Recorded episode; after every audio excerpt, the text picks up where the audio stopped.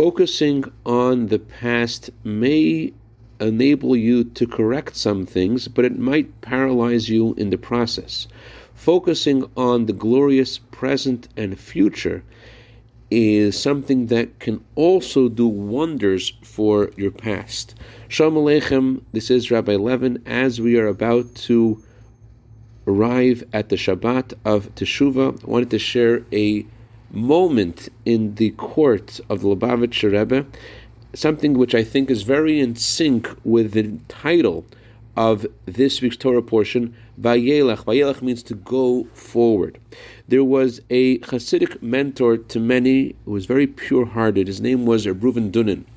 He didn't have such a illustrious upbringing, to say the least, and he asked the Rebbe to give him a path to tell him how to fast and cry to cleanse his past. This was in 1958. The Rebbe listened patiently, and then he replied, You must first do whatever you can to joyously and proudly forge forward on the path that goes to the house of God. After that, we can talk about teshuvah.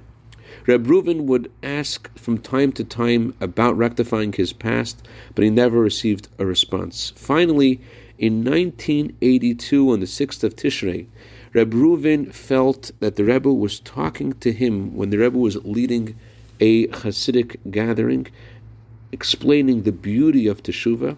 And when the Rebbe concluded his talk, the Rebbe looked at Reb Reuven, and the Rebbe told him, Say l'chaim, to life. There's a time to think about where we were, and there's a time to focus on how we can forge forward proudly to go to the house of God. Candlelighting time for Los Angeles is 647. I dedicate a minute of Torah today to the Shema of Rameir Graf. His anniversary of passing is today. May his Shema have an aliyah, and may he be good intercedent on behalf of all of his family for all good. B'seich Yisrael. Have a wonderful Shabbat.